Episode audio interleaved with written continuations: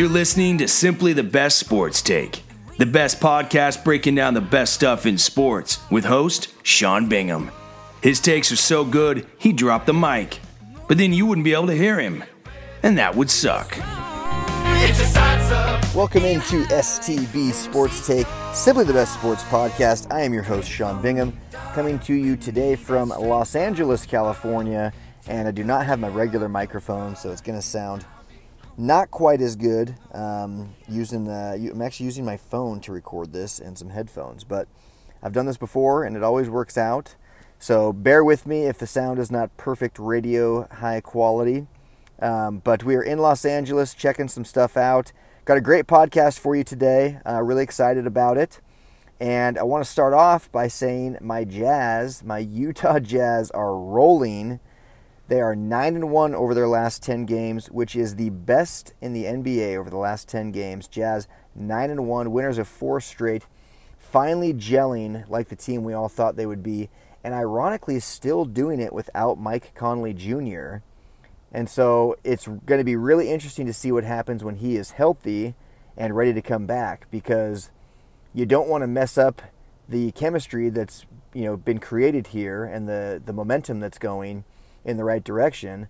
But at the same time, you've got a guy you're paying thirty three million dollars to that is a you know a, a near all star level player, and we need him to be that guy. And so I'm still hopeful that when Mike Conley Jr. comes back, that we can incorporate him in the problem is Joe Ingles is far better as a starter, so I think the starting lineup needs to be Joe Ingles with Mike Conley Jr., Donovan Mitchell, Bogdanovich, and then Rudy Gobert. And I think we need to have other guys come off the bench because what they had been doing was having uh, Ingles come off the bench, and I just I just have never been a huge fan of of Ingles coming off the bench. He just plays way better as a starter.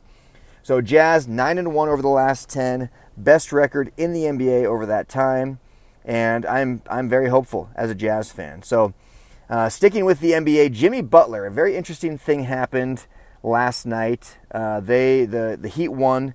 They're surprisingly very good, which we'll get into that. They're they're they're performing a lot better than I thought they would. Um, but Jimmy Butler, there's some. The reporter is interviewing Erik Spoelstra, head coach of the Heat and he he you know tells him some stats where essentially the Heat are actually winning more games when Jimmy Butler shoots poorly than they are when he shoots well, and you know the the reporter's just wondering if that means anything to Spoelstra. And he, of course, says, no, not really. You know, we're certainly not going to game plan to see if we can miss more shots to try and win games. Uh, but then he says, you know, this this should tell these younger players what it means to be a max player and that what it means to be a max player is does the team win more games as a result of you? And he obviously feels that Jimmy Butler is a huge reason why they're winning so many games. And so I'm curious what you guys think. Is Jimmy Butler worthy of that max contract? You know, it's an interesting thought because he's right on the fringe, right? Like he didn't have teams lining up last year to give him this max deal. Miami did. Uh, Dwyane Wade, I think, was a huge selling point for him getting that max deal. In fact, by the time this podcast gets posted, uh, the Heat will have finished another game. Right now, they're down seven to the Magic. But overall, in the standings, the Heat are maybe the biggest surprise of the NBA. They're 25 and 9, which is third in the East and fourth overall in the NBA, uh, behind, of course, Milwaukee, first overall, and then second overall, again, is uh, the Lakers, and then Boston, and then Miami. So they're fourth overall, third in the East, 16 and 1 at home. The Miami Heat, 16 and 1 at home. And Jimmy Butler is obviously a, a huge factor there. He's their best player. But they've got a lot of guys that have been contributing.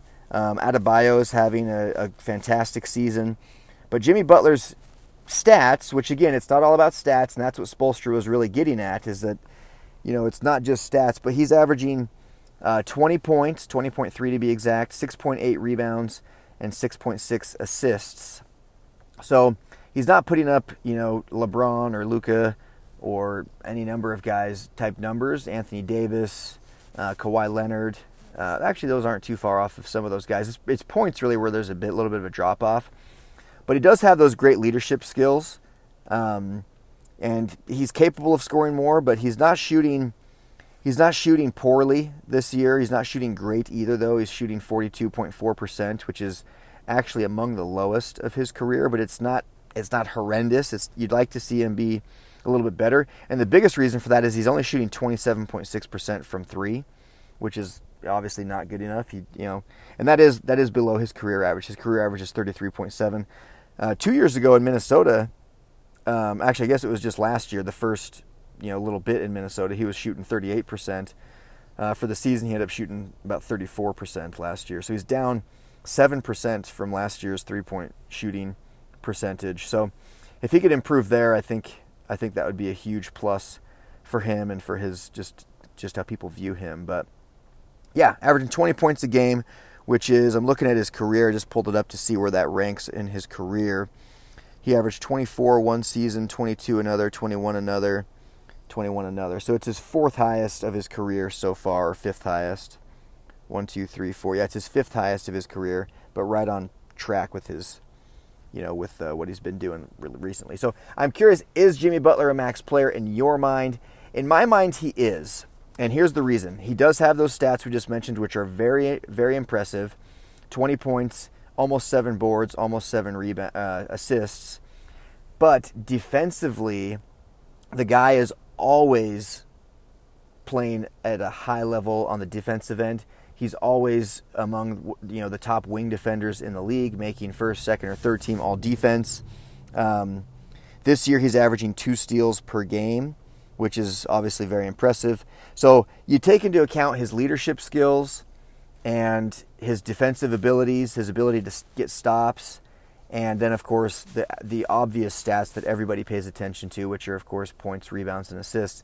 All of those are pretty pretty impressive. So to me, Jimmy Butler is a max player, um, and I think that I love what Spoelstra hit on with those intangibles because I think those intangibles are far too often overlooked. People just want to focus on stats, and that's where a guy like LeBron James versus Michael Jordan, or, uh, you know a Tom Brady versus Peyton Manning, those intangibles are so valuable. How clutch are they? How much can you count on them in key moments? Um, how, how much do they truly make others around them better and help others rise to the occasion? Do they have those, those hustle plays, those defensive stops that don't show up on the stat sheet? Things like that. And Jimmy Butler does score pretty high in all of those categories. And so, to me, Jimmy Butler is a guy that is a max player. Um, tweet at me or comment if actually there isn't a YouTube today. Um, so tweet at me at Sean Bingham. I want to know if you think Jimmy Butler is or is not a max player. Um, I, I think that he is. Um, and I think he's proven it with the Heat off to the fourth best record in the NBA. And this is not like some small sample size. I mean, you look at the NBA season so far, we're 35 games in. You know, that's that's near half. So the season's nearly half over, more than a third over. Um, honestly, nearly half over. 41 games is the halfway point, and teams have played 34, 35 games. So Jimmy Butler's getting it done. The Heat are getting it done. They're like a real contender in the East. I personally don't see them getting out of the East. I don't even know that I see them getting to the Eastern Conference Finals. But I'll tell you what, if they can get home, if they can get one of those top two seeds, they probably will get to the to the Eastern Conference Finals because they're so good at home. On the road, they're just nine and eight, but at home, sixteen and one, best in the NBA. So that is that is uh, very interesting stuff uh, out of the NBA. But tomorrow is NFL Day. Wildcard weekend is upon us. I've already made my predictions, but there was a very interesting article that came out in ESPN Plus. I pay for that, you know, super fancy membership to ESPN Plus, and they ranked the quarterbacks in the playoffs 1 through 12. And there was a very interesting ranking where they have Aaron Rodgers ranked 11th out of 12. 11th. And so, very interesting to me because he isn't having that fantastic stat, you know, season that he's had. Um, but to me, 11th out of 12, it seemed like he should be higher than that. So I started looking, and this is where the, you know, I'm segueing from the Jimmy Butler intangibles into the Aaron Rodgers intangibles because I look at this list and guys they've got. So I'll just go through the order for you. Lamar Jackson they've got at number one. Hard to disagree with that the way he's playing right now. Russell Wilson at number two. Hard hard to disagree with that as well. I would maybe say with the intangibles included, I would maybe swap that to Russell Wilson number one. If I'm trying to win a Super Bowl this year and I've got one quarterback to do it and I have to choose between those two, I'm picking Russell Wilson based on experience and, and things like that. But can't argue against Lamar Jackson. The guy's the MVP. Uh, Drew Brees at number three. Patrick Mahomes at number four. Ryan Tannehill at number five. Now, here's, a, here's an interesting thing. We hear names and we immediately brand them as something, right? Like whatever they've done, we kind of make it hard for them to undo it, for better or for worse. Aaron Rodgers has done some great things. Tom Brady's done some great things. So we just in our minds are like, oh, Tom Brady's the GOAT. Well, this year he's not playing like the GOAT. You know, not at all. Um, Ryan Tannehill, we think, ah, oh, he's like a backup quarterback. He's a he's an average starter, a great backup. Well, not this year. He's not. This year they're seven and three with him starting. They started out the year what like two and two and four. Uh, the Tennessee Titans did.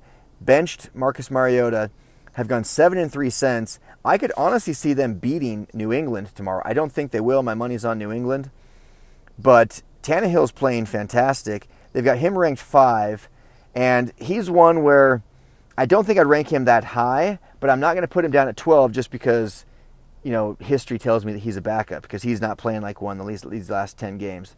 He's playing extremely at a, an extremely high level. The Titans have a red zone uh, touchdown percentage. I think it was like 81% or something like that, which is just insanely good.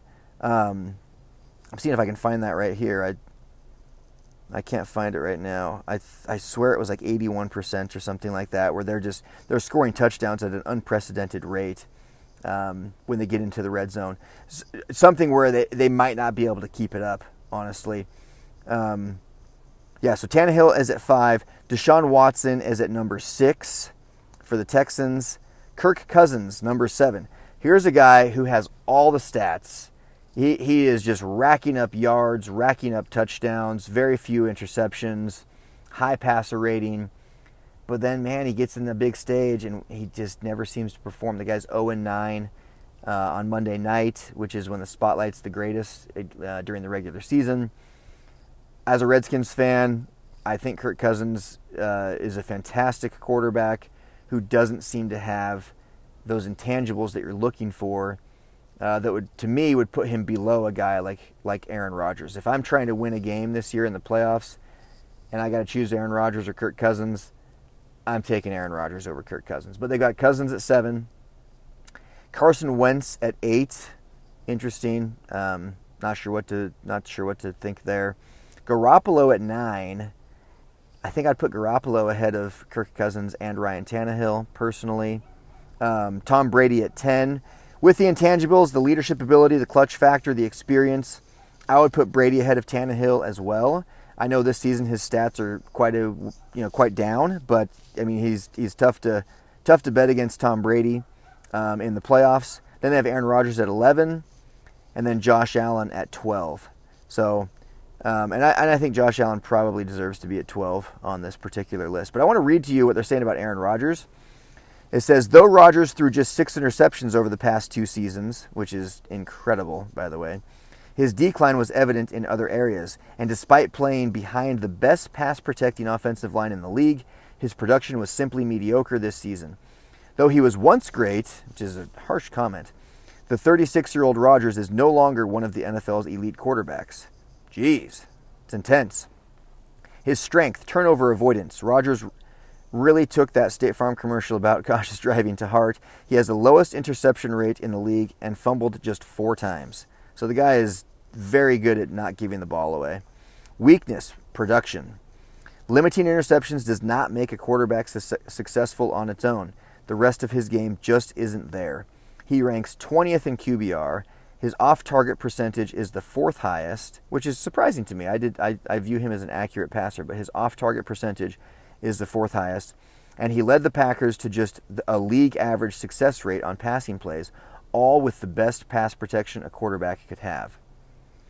So, and then the kicker, which is why I wanted to touch on this the most, What did I mention a couple podcasts back? I was doing the greatest quarterbacks of all time, saying where does Rodgers rank all time? Has he surpassed, um, you know, guys like Peyton Manning, or could he surpass Peyton Manning? He hasn't yet. Could he surpass Peyton Manning if he wins another uh, Super Bowl with the Super Bowl MVP? And I said, could he surpass Brett Favre? Has he already? What do Packers fans think? So get this: what is at stake for Rodgers? Brett Favre or Rodgers. It's a legacy debate that hasn't been decided yet. Each has one Super Bowl title. title. Rodgers played in one, Favre played in two. A second Super Bowl title might finally give Rodgers the edge over Favre in the eyes of Packer fans who are still debating it. And if Packer fans are honest with themselves and they can they can let go of the fact that Brett Favre went to the Jets and then to the, the rival Minnesota Vikings, the division rival, Favre did have the better career to this point. I think Rodgers can surpass him, but to right now, it's not it's not a gimme one way or another. There's great arguments for both. I would give a slight edge to Favre, a very slight edge, and I've decided that I'm going to save my all-decade team NFL wise until after these playoffs because I consider these playoffs to count for the past decade because the entire season was played in 2019. And so this is part of that that season. So I'm going to save my all-decade team uh, till that's done, and I'm going to save my Rodgers versus Favre debate until, I guess, until you know Rodgers is done. But I think he has a chance to surpass uh, Favre this season. But Vegas and ESPN's um, Power Index put the uh, put the Packers' chances below that of New Orleans, who has to go, who has to play in the wild card and then go on the road. Uh, they're saying New Orleans has the best chance to come out of the NFC. And guess what old Sean Bingham with STB Sports Take said? I said it's Saints or Niners. And I, I view the Seahawks, Saints, and 49ers all better than the two seed Packers. Um, and Vegas and ESPN Power Index uh, has since agreed with me. So interesting stuff there. But with intangibles, I still would put Favre ahead of a Ryan Tannehill. I'd probably bump Ryan Tannehill down decently low. Carson Wentz is another guy where it's like, man, like we don't know what he's capable of yet. We can see how talented he is, but does he have the intangibles? He was at MVP level a couple years ago when they won the Super Bowl, but he missed the last few games of that season and all of the playoffs and had to watch Nick Foles go and win Super Bowl MVP. So I feel like he's got a lot to prove uh, himself still. But I think the Seahawks will win tomorrow at Philadelphia. I said that in a previous podcast. Have since realized that uh, Philadelphia's defense at home is actually the very best in the league in pretty much every statistical category points allowed, yards allowed, um, all, all sorts of defensive stats as a team. They're number one in the league. I still say Seattle goes in there and beats them. But wild card weekend is upon us, and I am excited to watch the games tomorrow and Sunday. Should be a lot of fun. I'll be here in LA hanging out with some friends, and it'll be a good time. So, um, wrapping up, I have to touch on this before I let you guys go. Jason Garrett out in Dallas, as I said. I've gotten pretty good with a lot of these predictions. Not that that one was hard. uh, but Jason Garrett is out in Dallas, so the NFC East did indeed clean out their coaching staffs uh, from everyone but the the weak division champ Philadelphia Eagles, and I mean they squeaked into the playoffs just simply because one of the teams had to. So all the other three coaches, Redskins, Giants, Cowboys, gone. Ron Rivera, of course, in in Washington, my beloved Washington Redskins. And what is surprise, surprise? What's a big uh, focus of his? Culture change is the key, he says. And uh, you know, this is coming from This is coming from a team where the team president, who's thank goodness has since been fired, said, you know, the culture is pretty darn good, actually. Uh, no, it's not, Bruce Allen. The culture is actually horrendous, and we're going to change it. So thank you, Ron Rivera. Uh, I read today that he actually got rid of the ping pong table and shuffleboard table out of the locker room, kind of keep players a little bit more focused and less goofing off uh, when it comes time for, for game time. So uh, Jack Del Rio was hired as defensive coordinator, which I am stoked about. So I have a lot of hope for the Redskins. And I have to I have to mention this. Dan Snyder, when introducing Ron Rivera, if you didn't see this, you should Google it. It's January 2nd, this is yesterday. and he's he says, "Hi everybody. Uh, first of all, happy Thanksgiving." And he wasn't joking. He said, "Happy Thanksgiving" on January second. So Dan Snyder's uh, had a rough holiday season, it seems like, but I think he made some good moves by getting rid of his buddy Bruce Allen and bringing in Ron Rivera, who then has brought in Jack Del Rio and is making some culture changes. So, hail to the Redskins. I am stoked. That is all the time I have for today. You guys are awesome. Please share this podcast. Um, it's available on Spotify, Apple Podcasts, Google Podcasts, and SoundCloud, and occasionally YouTube, which I'm going to probably pick that up a little bit more as I go. But please share it with your friends, share it on Twitter, share it on your Instagram, whatever you want. Um, at Sean Bingham on Twitter. And I do have at Sean Bingham on Instagram as well as at STB Sports Take. And I'm still debating what to do with that. But um, love you guys. Share everything. And that's all. That's it for today. I am out. Peace. Thanks for hanging with Simply the Best Sports Take.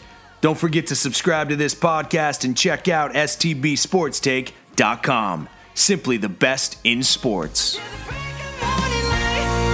Cause we are warriors.